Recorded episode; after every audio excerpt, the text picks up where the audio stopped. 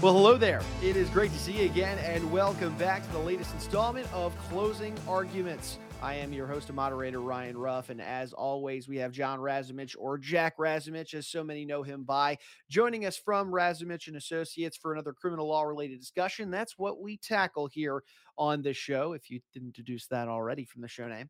Uh, but hey, look, we've got a really cool conversation teed up for you guys today. At Jack and his team, boy, have they been busy of late, in and out of courtrooms, you know, fighting down some cases. But today, we're going to be taking a look specifically at a, an element that's a very important element within the courtroom, and that is juries. Today's topic being what you need to know about juries.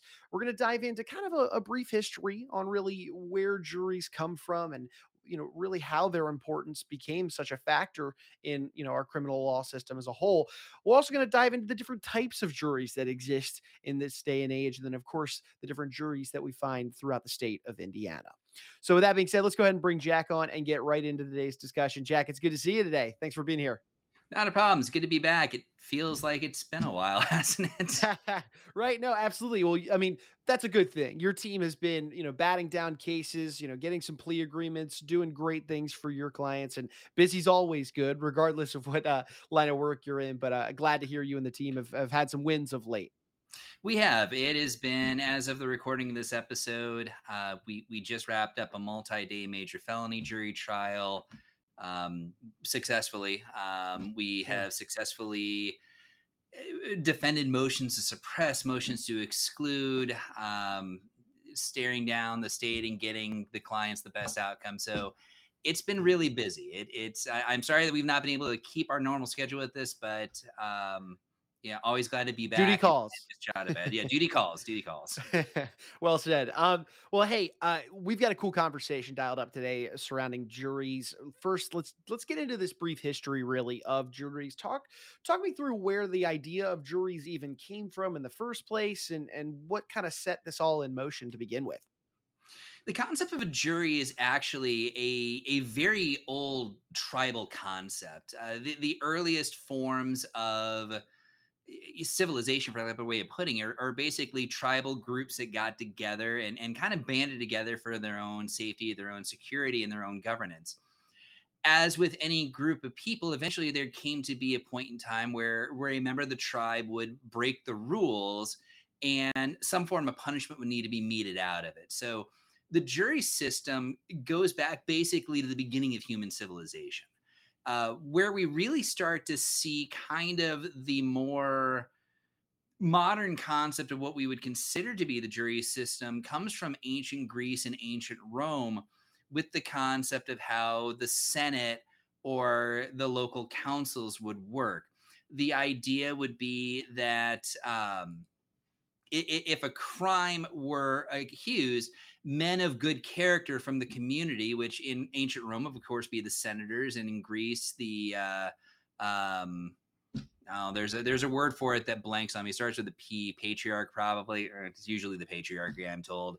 Um, would get together and and they would first determine whether a crime actually happened. Uh, that would be the first concept then they would determine whether or not um, the person who stood accused of the crime actually committed the crime and then they would actually uh, then determine on what the punishment was. One of the more famous juries in antiquity of course was uh, was the jury of socrates. Um, the men of athens got together decided that socrates was uh, corrupting the youth of athens decided that yes, this was a crime and this happened, and their punishment for him uh, was uh, execution. So that's that's kind of the oldest recorded example of a jury that we've got, and in a lot of ways.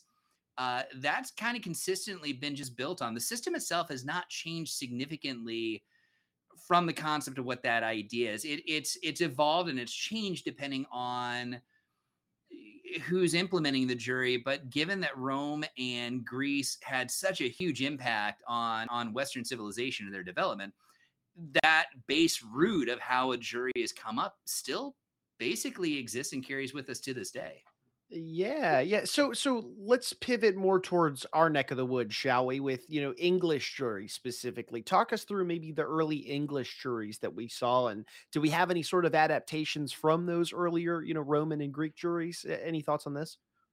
Yeah, the, the the English system, which of course eventually became the foundation for the American system, um, really started to develop after the Norman conquest in 1066. So again, we're we're going back almost a thousand years to show how much the jury system has really always been a consistent part of jurisprudence.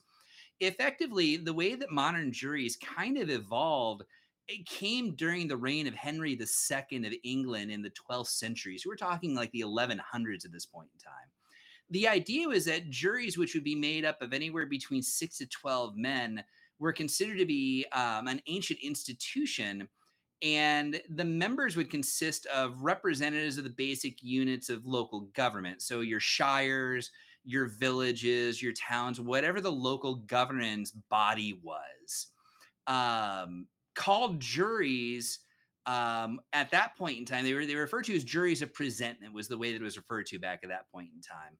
Um, those individuals would testify under oath to crimes that may or may not have been committed in their neighborhood. So, like if you know the miller stole the smith's chicken or something like that they would be convened for the purposes of arguing to the local authority like hey this crime happened and this person was responsible for it and, and that's how crimes were basically brought that's how crimes were proved and prosecuted juries at that point in time were what were referred to as self-informing and that's very different from the modern jury because a self-informing jury would mean that it heard very little evidence or testimony in what we consider to be a formal court the concept was that the jurors were recruited from the locality of the area where the, the crime happened and were expected to know the facts of the crime before they even bothered showing up. The juror knowledge at that point in time could include firsthand knowledge, like if they personally witnessed it or personally heard of the crime happening, uh, any investigation they themselves actually felt like doing before showing up for jury duty, and even less reliable sources like rumors and hearsay. That was considered to be admissible Huh. as evidence for the purposes of a jury at that point in time. Whoa. Yeah. That's Yeah, as sorry, a- sorry. a- a- yeah, at this point in time, you know, the, the, the modern equivalent for it, because nothing ever actually goes away. The modern, the closest modern equivalent that I could put for those very, very early English juries would be along the lines of what we would consider to be a lynch mob these days, for lack of a better way of putting it. Mm, You know, your Wow. neighbor has been accused of committing a crime, or one of your neighbors is accused another one of your neighbors of committing a crime. So you get a bunch of people together and you decide, did this crime actually happen? Did this guy commit this crime? Yeah. What are we going to do about it? Sure. We Sure. moved away from that, fortunately, and even England moved away from that pretty quickly. Um, and and in the later years, uh, late in the later years during Henry II's reign, there was a little bit more of an effort at trying to formalize how that worked. You started to have a little bit Mhm. more in the way of professional peacekeepers would be the way to put it Eh, like the whole concept of of the the, the local sheriff who is effectively the king's representative by law um, the Mhm. sheriff would also double as effectively the crown prosecutor at that point in time so the sheriff you know the accusation would be brought by a townsman to the sheriff who would then convene a jury and prosecute the case to that jury in front of a king's representative, which eventually came to be referred to as a judge or a magistrate. And the idea was at that point in time, it would be proved to the jury or the magistrate, and that would become an appealable issue for future proceedings if necessary. So, that Got again it. was another step towards the more general formalization of what we know today still very nascent, still very early, but you can still see Mhm. where where what we're dealing with now is still very fundamentally the same as what they were dealing with back then. Yeah, yeah. The the building blocks are most certainly there. So in in your eyes, where do we make that shift into what I guess we would deem kind of the modern jury system today? And and didn't the Magna Carta play a role in that in any way, shape, or form? The Magna Carta is probably the first real codification, for lack of a better way of putting it, as to what a jury would eventually look like. Uh, uh, the Magna Carta was a document signed by King John of England in uh, 1215. It had numerous clauses. It, it followed a, a very brief uh, and unsuccessful the crown civil war that was designed to decide how much authority does the King of England actually have. And one of the things that they wanted to try and limit was the king's power to imprison people indefinitely. Again, um, under the system that was set up by Henry II, who, if my uh, chronology is correct, I believe was King John's grandfather. Um, the sheriff, the, the crown prosecutor, the sheriff is the king's man. The king appoints the sheriff.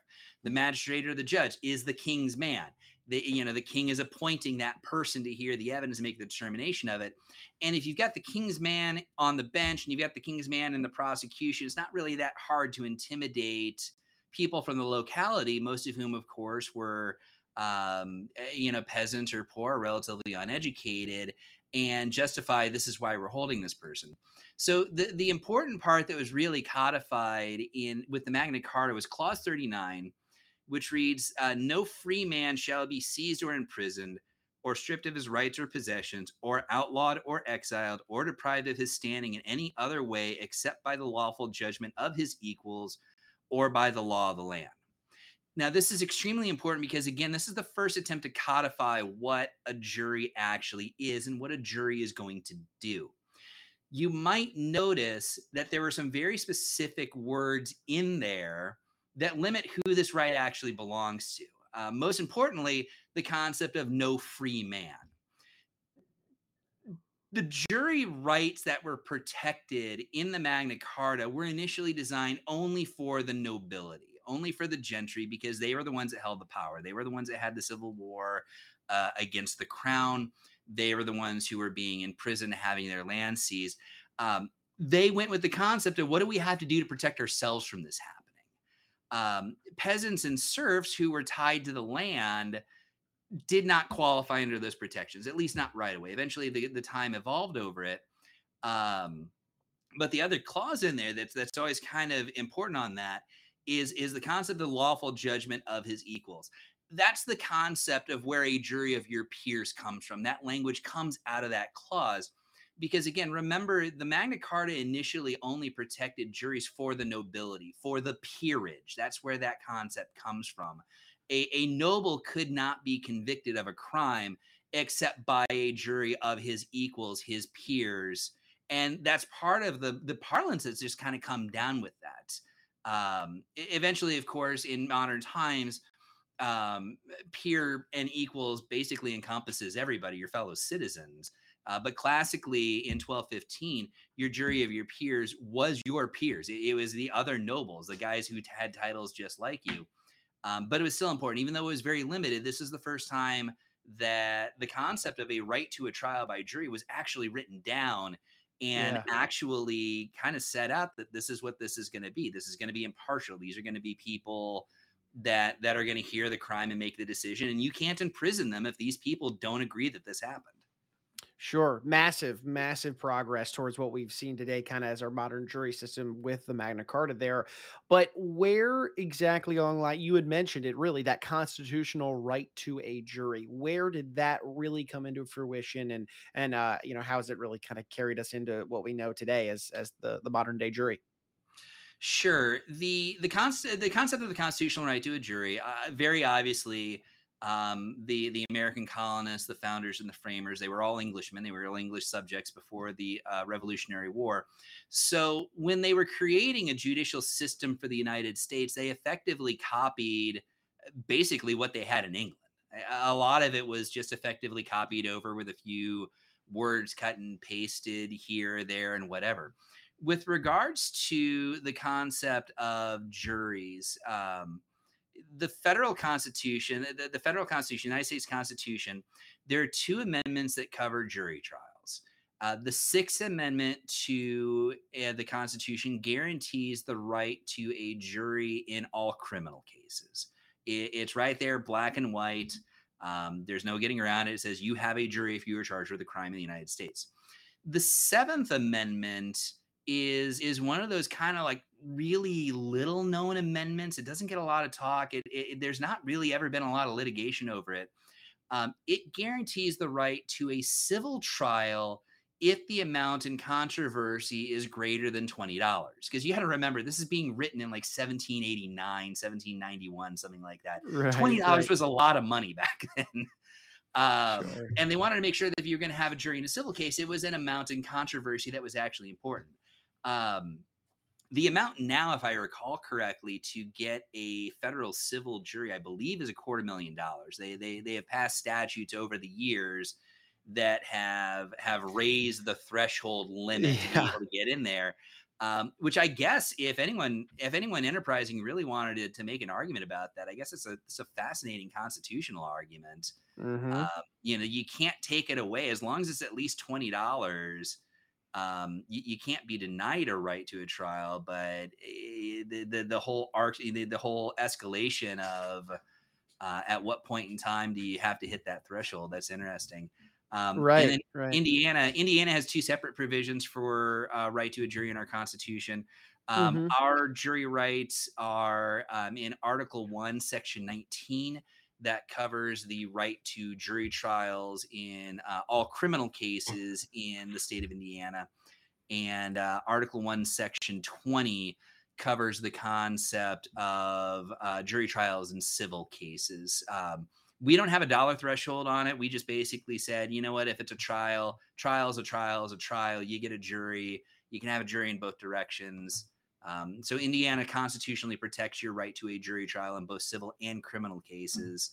Um, the one exception to that is forfeiture actions. I, I, don't remember if we talked about this way back at our very first episode, uh, but a forfeiture is a civil action. It is by statute not subject to the jury trial rule. Um, I am aware that there have been test test cases. Maybe maybe uh, a few years down the road, this this section of the video will be completely obsolete and get a jury trial and forfeiture cases too. Uh, as of right now, though, forfeitures are the only trials in the state of Indiana, civil or criminal, that are not subject to being tried to jury. Any other case in Indiana, you can put in front of a jury. Roger that. Roger that. And we're going to get into different juries in Indiana here in a bit on the episode, uh, Jack. So I'm excited to kind of unpack that with you. But in terms of a, you know, a real history of juries, I mean, that's kind of our walkthrough right there. But, you know, so many of us, a lot of our listeners, our audience, they're familiar with obviously your work, but also the courtroom as a whole through television, media, any way, shape, or form. But it's important to note there are different types of juries that exist out there today, and, it's we've got three that I know we want to go through here on the show and kind of pinpoint some of the differentiators and those differentiating factors between them all. Let's go ahead and start with that first one, probably the most popular, I would say, of these three. The idea of grand juries. Talk us through this type of jury, uh, you know, Jack, and, and really where we see this one pop up grand juries are fascinating things. Um, mm-hmm. a, a, grand jury, if, if, you recall back to the early formation, what we were talking about, how juries were formed, what they were supposed to do, you know, the early tribal governments, the Greeks, the Romans, the idea was, you know, all of the learned men or men of good character would come together and decide, did a crime actually happen? That survives into the modern era through the grand jury process uh, a grand jury is a special type of jury brought by the prosecution for the specific purposes of determining did a crime actually happen. What a grand jury does is a grand jury hands down what's referred to as an indictment. The indictment is the formal declaration by the grand jury that a crime has occurred. Um, because of the amount of time that's involved in convening a grand jury, they've kind of fallen out of favor pretty significantly in the modern era. Most criminal charges these days are brought by what's referred to as charging information uh, rather than by a grand jury indictment. There are a couple of exceptions. Article 1, uh, not Article 1, uh, the Fifth Amendment to the United States Constitution requires that all federal criminal prosecutions be brought by grand jury indictment. There is no such thing as a federal information. If you are charged with a, with a crime in federal court, uh, you know that you were brought there by grand jury indictment. The, the prosecutor convened a grand jury, presented the evidence to them. The grand jury decided, yes, a crime has occurred, and yes, the person that I am accused, the person that we are are, are indicting or accusing of that crime, uh, was in fact responsible for committing that criminal offense. Um, a lot of states will ha- maintain a grand jury system as effectively a fallback for for lack of a better way of putting it. It's another way of bringing criminal charges. Um, the the the hot dog man, he was brought by grand jury indictment, for example. That was again an example where Indiana Mhm. used the grand jury system uh, to bring those charges forward.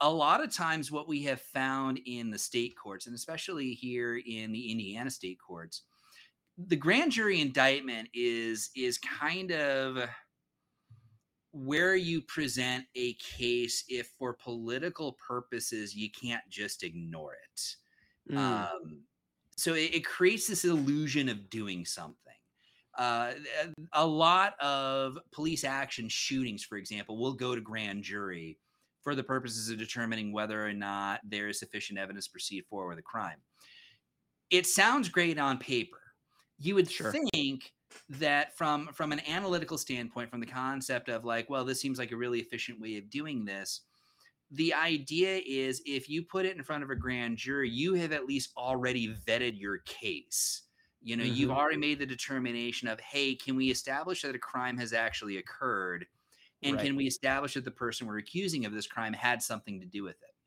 the Mhm. problem is that's not how the process works the grand jury process is completely one-sided it is lock stock and two smoking barrels controlled by the prosecution.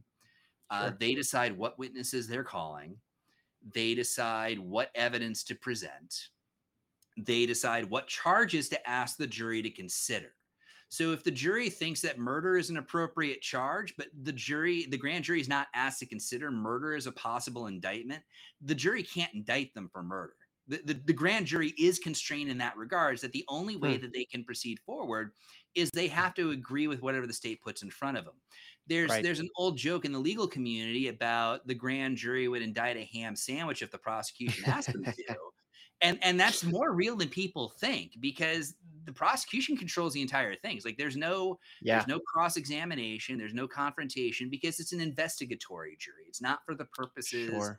Of establishing guilt or innocence so it is completely controlled by the prosecution on that Yeah. the, the powers they have are fascinating though the, the Oh my grand gosh, yeah. jury the grand jury itself is empowered to basically conduct whatever investigation it wants it again goes back to those old you know tribunals in, in times of antiquity it's like they can ask Mhm. whatever questions they want they can It- hear whatever evidence they point. want they can um eh, they can basically do whatever they want Sure, with sure. the exception with the exception of deciding that they want to indict a crime the prosecution hasn't asked them to consider that's the only thing they can Yeah. do Yeah, no, no kidding, and and this is why we batted lead off with uh, with the grand juries and these types, folks. There's, I mean, there's so much to unpack within a grand jury, and yes, boy, is it one sided. The prosecution controls the whole thing.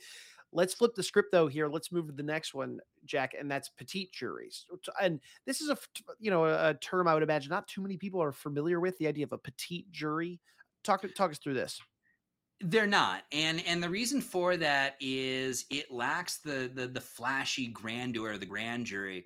Um, but a petit jury, that's the actual pronounce. And uh, well, actually, it could be either way. Actually, now I think about it, it could be petite. I've always heard it as being petit from from my law professors or what have you. I would trust your I would trust your law professors. Eh, Touche. I, I'm sure Oh, some of them watch this, but they're all good people. Um, oh, that's great. the uh, a petit jury is basically what people think of as a jury. Eh, The petit jury is the jury that actually hears the evidence and makes the determination of guilt or innocence. I honestly do not know why that's referred to as a petit jury. Mm. Um, but it that's that is the main jury, like the main jury that actually does stuff, you know, where where the attorneys are questioning witnesses and the jury sits there and takes their notes and they go back and they deliberate and they make the determination has the state proved its case or has the uh, the plaintiff if it's a civil case um, you know shown liability and shown damages and the things that they need to do. That's what a petit jury does. That's that is the jury that people think about with that so when people are you, you actually can get called for grand jury service Uh, but Mhm, most people if they get called for jury duty they're being called for a petit jury because that's mostly what happens. Uh, Yeah. again, very few cases in Indiana are being brought by federal indictment. We do have the two federal district courts here in Indiana, and I'm not saying that they aren't busy, and I'm not saying they aren't doing stuff, but compared to the various we have 92 counties in this in this state you know and each of them are constantly churning out criminal cases and criminal charges and a lot of those have to go to jury trial and sure sure you know if you get a jury summons there's there's a probably a 96 97% probability you're being summoned for uh, a petit jury and, mm-hmm. and you mm-hmm. get to do all the fun stuff that people think about when they're doing jury duty Sure, sure. And th- yeah, this is the one that everybody's so familiar with, obviously through tele. It's you know, it's been made famous really through right. television and media, and it's really glorified the whole process. Um, but the third one on our list, that third type of jury, Jack, was one that kind of piqued my interest a little bit. Maybe you could bring us up to speed on this one, and that's a coroner's jury. Talk talk me through this. What what do you mean by that? Coroner's juries are kind of archaic. Um, okay they exist on paper. They, they, there are still situations where coroner's juries are used. What a coroner's jury is, if you think about a grand jury for a homicide, that's what a coroner's jury is. Uh, a coroner's jury is impaneled by the coroner. Uh, that's why it's referred to as a coroner's jury. The other term that you'll usually hear about when applied to a coroner's jury is, is referred to as the inquest the concept of the inquest or the coroner's jury is to try to establish what the cause of death was in in the result of a body found under questionable circumstances. Primarily the major place where you will still see to this day a coroner's jury impaneled is in a homicide where uh, the government is in some way shape or form involved um, the, the idea is again you want to try to maintain confidence in the system maintain this this air that um, eh, we're being impartial we're not covering up for people who work with us. So you present evidence as to what happened to an impaneled jury and they return a verdict of uh, homicide homicide by person or persons unknown, accidental death, basically the same situation the coroner would do. So if a coroner looks at, you know, a body that's riddled with gunshots, eh, you know, a coroner could typically write, oh, well, the cause of death, you know, suicide, cause of death, homicide, person or persons unknown. That's what the coroner's jury is doing. So it's a very similar situation. The coroner is basically trying to establish this is a dead body that we have found. These are the circumstances that the dead body was located in. Um, do you believe this to have been an intentional homicide, an accidental death? What was the cause of death? They're very, very archaic. As far as I am aware, I don't know that we have used them consistently in the United States since about the 1950s. And, and even that was pushed. That was my next question. Um, sure. Yeah. I was curious you know, when, when the last one had popped up, you know?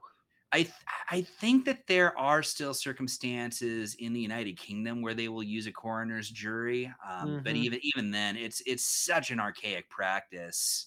The way that modern jurisprudence and modern policies have developed, that they still exist on paper, but I I, I would be stunned if I ever saw or heard of one in my lifetime. Let's put it. Gotcha. It, it exists as a historical novelty but it's one that is on paper worth covering, obviously. So there you have it, folks. Three types of juries. I mean, the grand jury, you know, that big flashy one that's usually bringing down an indictment, and then your petit juries, the ones that we're most familiar with, and then of course coroner's juries, as we just mentioned. But Jack, I want to let's shift the conversation now towards your area of expertise, and that's the state of Indiana. Walk me through some civil and criminal juries and what those look like within, you know, within your state, and and uh, and just how how they really proceed. Sure. As as we mentioned earlier, all cases that are brought in Indiana as original actions, whether it's a criminal action or whether it's a civil action, are entitled to a jury. That is a constitutional right that is protected to everyone. Um, there are differences in the way that we approach civil juries and criminal juries, and even criminal juries do have a couple of differences in them.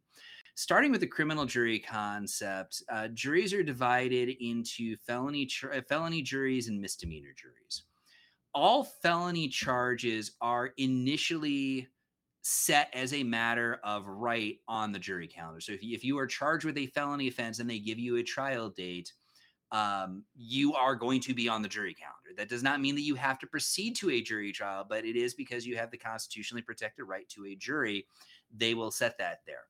the fascinating thing with regards to the way that juries work in criminal cases because of the language of the Indiana State Constitution with regards to jury trials in criminal cases, both the defense and the prosecution are entitled to have the case tried by jury. So, for example, if the defendant wants to waive jury in a felony case, the state actually does have the legal standing to object.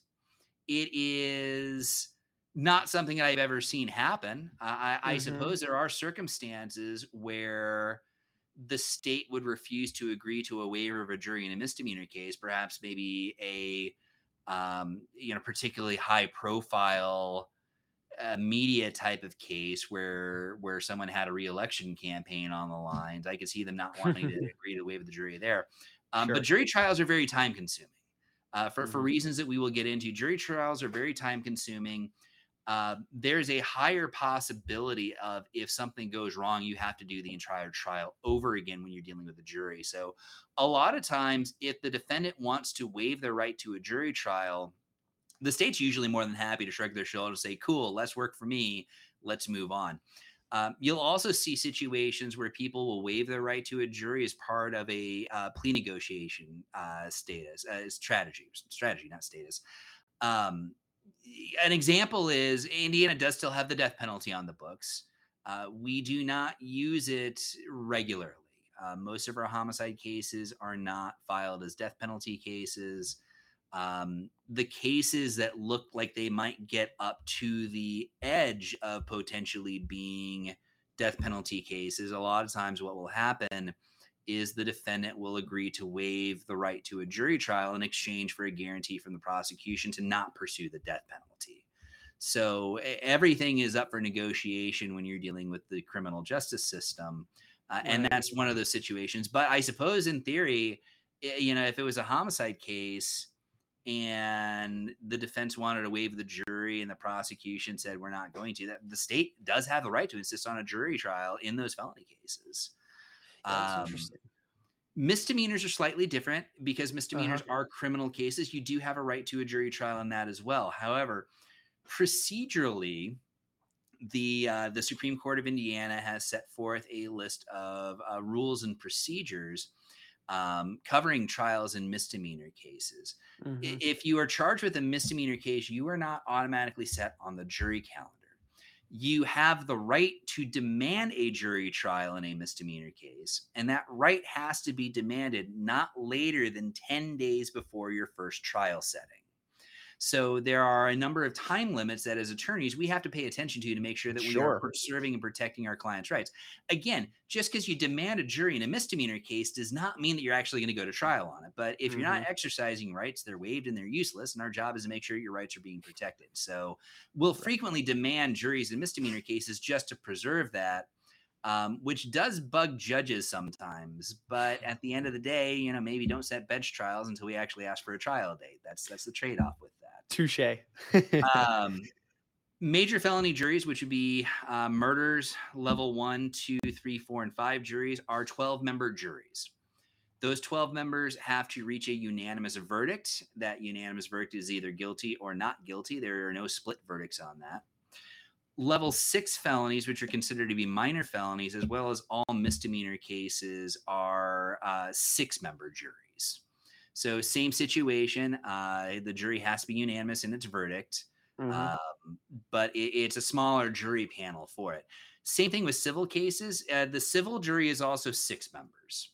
So misdemeanors, level six felonies, and civil juries all have six jurors on them. And uh, very similar with the criminal misdemeanor situation. If you have a civil trial, um, you have to demand the jury within 30 days of filing what's referred to as a responsive pleading.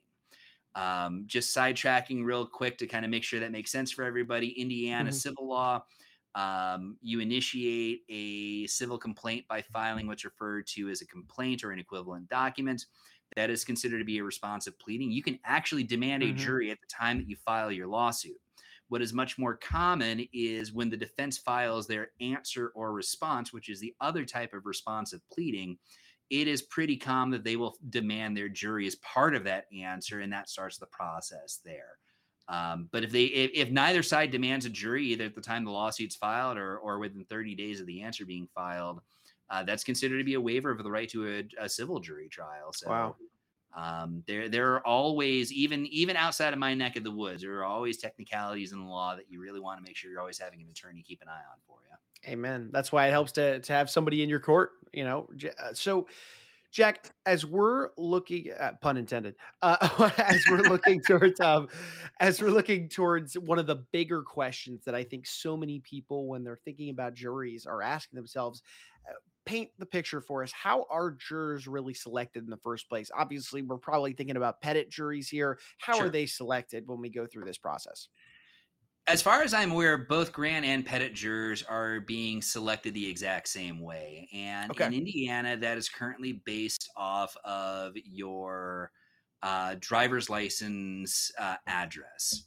Uh, classically, we used to take prospective jurors from the voter rolls the idea being that if you were civic minded enough to actually engage in voting, you were civic minded enough to uh, properly be qualified to participate in and uh, partic- eh, participate in a jury process and, and give it the attention and care that uh, that it deserved. Um, as it turns out, that was a terrible way of selecting jurors. Uh, not enough people vote. Um, this, this is in no way, shape, or form going to turn into a soapbox on that concept, but because so few people were voting, uh, there were so few people that could actually grab to be qualified as prospective jurors. So, in an effort to expand the jury pool as much as possible, um, the jury, at least in Indiana, was based off of what your uh, driver's license uh, address was with the Indiana Bureau of Motor Vehicles. So, whatever address is on your driver's license, if you get tagged for jury duty, that's going to be where it goes. And each county handles that jury selection slightly different. Um, for example, in Marion County, which is where our offices are, um, if you're selected for jury duty, they effectively do like these mass mailers and say, hey, during this week, we need you to call this number and punch in this code, and it'll tell you whether or not you need to show up for jury duty or not a lot of other counties what they will do is they will basically they'll, they'll still randomly draw your name out of a hat. They'll still do kind of the search and say okay well this person is qualified you know for a jury we're going to put them on a jury panel. And you'll get a letter in the mail that says you have been selected for jury duty during the you know fourth quarter of 2022 please fill out this jury questionnaire and send it back to the courthouse if a jury happens during that time, we'll let you know whether or not you need to show up. Um, which has happened to me on a couple of different occasions. I've actually been, I, I have received a couple of different jury questionnaires. Um, I was so excited about the prospect of getting there, and then uh, it, it, got it got really really close one time. Like it was it was within 24 hours of of a jury happening, and I was told to call at five o'clock the night before my jury trial day, and the clerk told me that they settled the case. Um, she used the word resolved, so I don't know if it was a civil trial or if it was going to be a criminal trial. Um, but they they said Shucks. that it was resolved, and and I I lost my opportunity to be on a jury. So, uh, well, I was, I was heartbroken. Yeah, I, I, would imagine so. I mean, any chance you can get to get in a courtroom, always a good time, I would imagine, Jack. Um, but hey, uh, so uh, what's the deal with compensation for jurors? Because I know this is another topic. I mean, obviously, for so many people, you're plucked out of your working day. You know, you've got to make accommodations for that day. You can't be at your job because you've got to be on jury duty. And hey, sometimes it's not a day, sometimes it's maybe weeks. So, what's compensation look like? Embarrassing is is probably I, the easiest way of putting it. It is. I would imagine so. Embarrassing how we compensate jurors. Uh, uh, certainly in Indiana, I can't speak for the way other states do it, but it is it is ridiculously embarrassing the way that we handle it. Uh, and it's probably the single biggest problem that we have with actually getting people to show up and participate in jury duty in Indiana. Um, currently, if you are selected for jury duty and you make it to the courthouse, you are given a stipend of $20 and you are paid for your mileage to get to the courthouse, not your mileage to go back from the courthouse, but you're paid for your mileage to drive to the courthouse plus $20 Hmm. for showing up. If you are selected for the jury, that $20 is increased to 40 and it's not it's not doubled up. So it's not you get 20 bucks for showing up and then you get 40 bucks for actually being on the jury. You would just get $40 if you were selected for the jury. Now you get $40 per day that you're on the jury but that's again woefully inadequate because you're correct. Most people have lives. They have jobs. They have responsibilities. And and i hope against hope that no one is making less than $40 per day at their job um, it is a significant financial hardship for a lot of people to be on a jury just for that reason and, and that is a huge huge problem Mhm. um, Yeah. my honest opinion i honestly think we should be paying jurors 50 bucks for showing up and 100 bucks for actually being on the jury per day i mean Hmm. the the, the It- It's tough. Yeah, it's I, I don't have a better way of phrasing it than that because Yeah, you, I you're get you you run into problems where uh, that's that's why people go out of their way to try to get out of jury duty. Sure, because sure, there's- There's absolutely. that huge pinch on it. If you're if you're living paycheck to paycheck or you have responsibilities, that's Yep. a huge thing out of it. And then on top of that, you know, the only time the court feeds you is once deliberations start. Mm. You know, there are a lot of courts that will basically say, "Hey, you know, thanks for being here. Um, you know, we're going to order you pizza for lunch. You know, where do you want it from?" A lot, there are a lot of counties that won't do that. Marion County, for example, you only get fed if you're in deliberations. If you know, if it's if it's day two of the jury of a three day jury and it's just basically the lunch recess, you're on your own for that. You're on your own for parking. It's like uh, that forty bucks per day is just gone. Like it's Gone. Yeah. It's just Yeah, absolutely fair pointless. point. hmm Well, It is so and what's what's really interesting with that conversation is when you take that idea of such a, a lower compensation for not just jurors across Indiana, but uh, really nationwide. But if you take that concept and then you couple it with really the power of a jury, talk us through what the powers of the juries look like in Indiana, uh, Jack, and and how how uh, maybe there is that discrepancy really from what they're being compensated for versus the power that they carry into a courtroom. The jury juries in Indiana and and I I've never done actually scratch I I actually believe it or not I actually have done a civil jury. That is that is a fascinating story that maybe we'll save for a different time. But I have done a civil jury. Um, most of the juries, of course, that I do, very obvious reasons, are criminal cases. Juries in criminal cases are the supreme power and authority over basically anything. Whatever the jury decides is the jury's decision. Um, the Constitution, Article 1, Section 19 of the Indiana State Constitution, gives the jury the exclusive authority to decide not only the facts, but also the laws of the state of Indiana. Um, that is an insanely powerful thing to give to a body because the the, the the the law of the land, the law of the state of Indiana is that the jury basically gets to decide is this the law? And if the law was, you know, if if we decide that this is the law, do we decide that this person broke that law and under what circumstances? So they're deciding both the law and the facts. It's one of the reasons why um, appeals of jury verdicts are are ridiculously complicated. I, I think that statistically speaking, appealing a jury verdict has a success rate of less than 3%. And that's being incredibly generous. And part of that is the recognition by the courts that the jury is the supreme arbiter of this. The jury decides what the law is, the jury decides whether or not what the facts of the case are, and no one else is allowed to question that. Um, Yeah. they try to temper it. It, it. It's absolutely fascinating. The courts have tried to temper that over the years uh, by having pattern instructions. And one of the things that one of the pattern instructions that gets read all the time, like they they will tell the jury under the laws of the state of Indiana, you as the jury are the final. You as the jury, the final decider of the laws and the facts.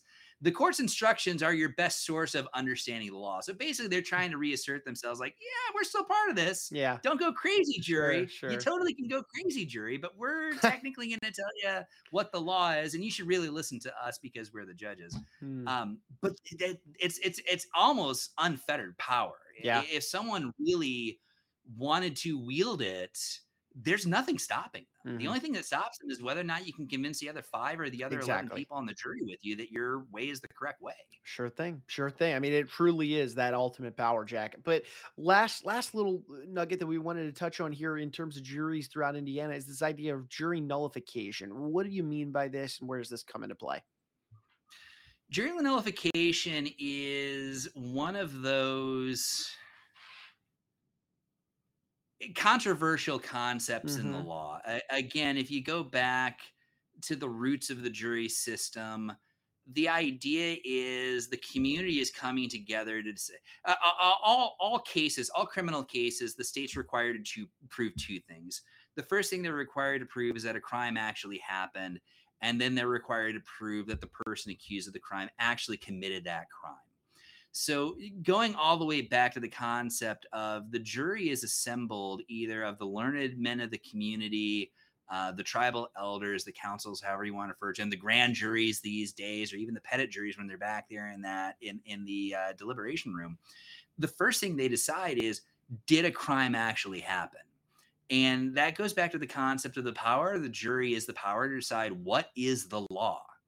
Um, you'll see usually it's it's most common with regards to um, drug related uh, prosecutions. You'll see, you'll see uh, the Libertarian Party, for example, is is very big on this concept. Uh, the argument that this is an unjust law. If it's an unjust law, you shouldn't follow it, and you should just refuse to convict on that.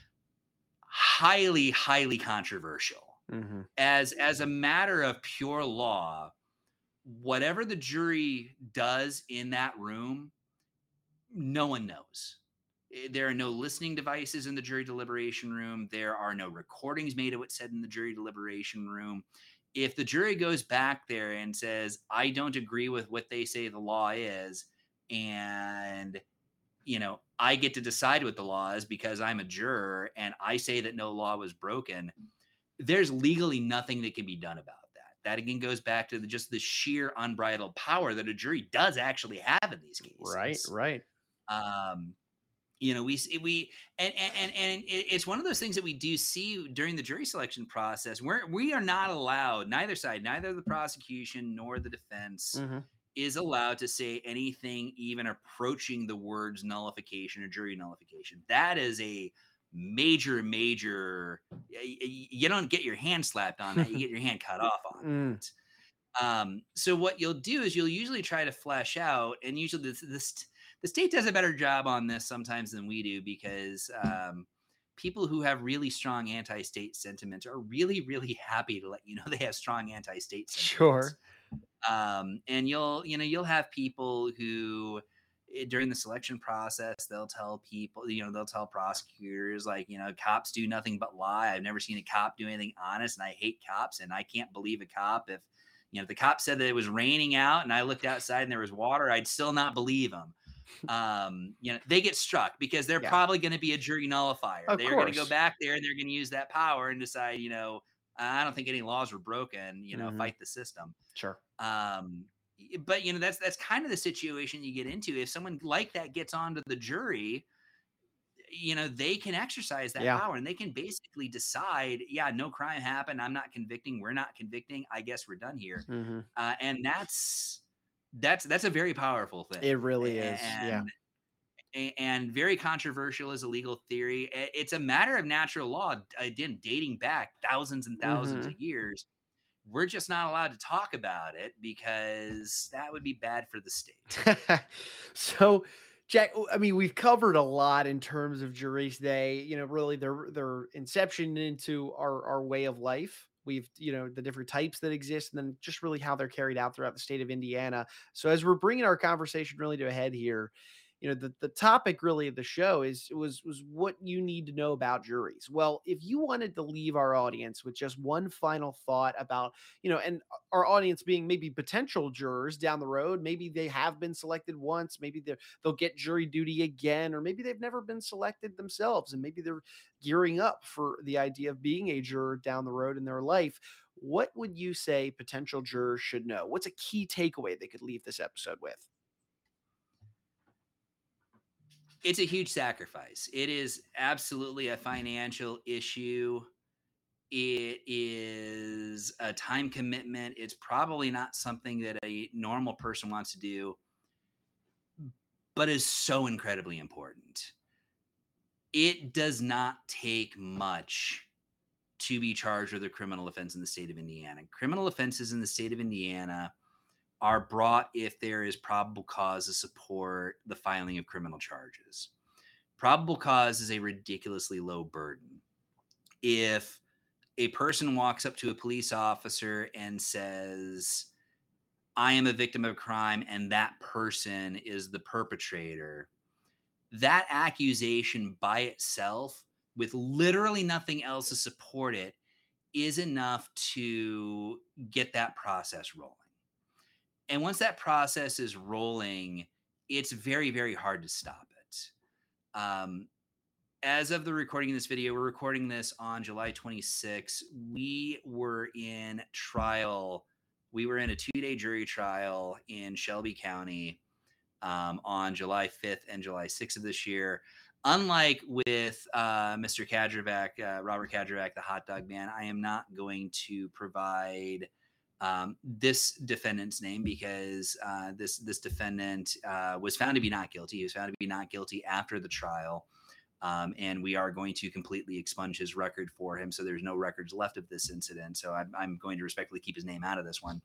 Um, but he was accused of abusing um, two of his daughters, and literally that was the only evidence that was there. There was there was evidence of an accusation and then when we put our case on there was evidence of a denial.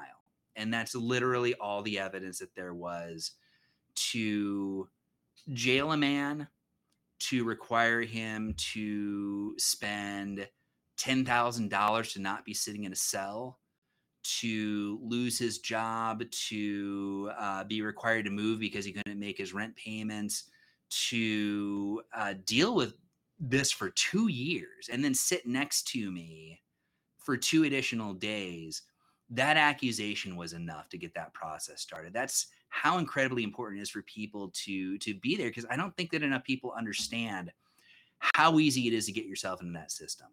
Um, one of the back and forths that we had when we were doing the jury selection that process, um, the prosecutor who was handling that case asked the jury panel, uh, he asked one of the panelists if your purse was stolen and the only evidence of your purse being stolen was your accusation, would you want the perpetrator to be convicted? So when we got up and we did our closing argument, one of the things I told the jury was they never asked the the opposite of that question. If you didn't steal a purse, and the only evidence against you was someone accusing you of stealing the purse, would you want to be convicted on the strength of that alone? You know, would you want to be sitting next to me for two days, accused of something you didn't do with no evidence other than that accusation? Because mm-hmm. that's that's all it took. That's all it took to turn that man's life upside down. And as a result, the line that separated that defendant from anyone who might be watching this is is as much as anything just a matter of luck. Eh, you know th- that that particular defendant had no idea after being on this planet you know for 40 plus years that he'd ever find himself in, in accused of a criminal offense sitting next to an attorney on trial basically for his life and and and again it was that easy the, the, the person on the jury and the person at the defense table, there's not that much of a difference. And you know, th- there's there's that joke about I wouldn't want to be judged by someone who is too stupid to get out of jury duty. Well, then maybe don't try getting out of jury duty. Mm-hmm. You know, if if you wouldn't yeah. want to be judged by someone who is there, maybe think about the concept like, well, if I was going to be judged, would I want me on that jury? Because that's such a huge thing. Yeah, and it's really probably the single most important responsibility that you have as a citizen is is that responsibility just just be there yeah. and determine okay did a crime happen and did the state prove it because if if we don't hold the state accountable to these things if we let the state get away with it that's bad for all of us and you can't yeah. allow that stuff to happen so yeah. the number one takeaway is show up. It Mhm. sucks. It's unpleasant. Yeah. Aside from the financial thing, God, you got to listen to attorneys blather on all day. They keep but it is important. It is really, really Sure. something needs to be done.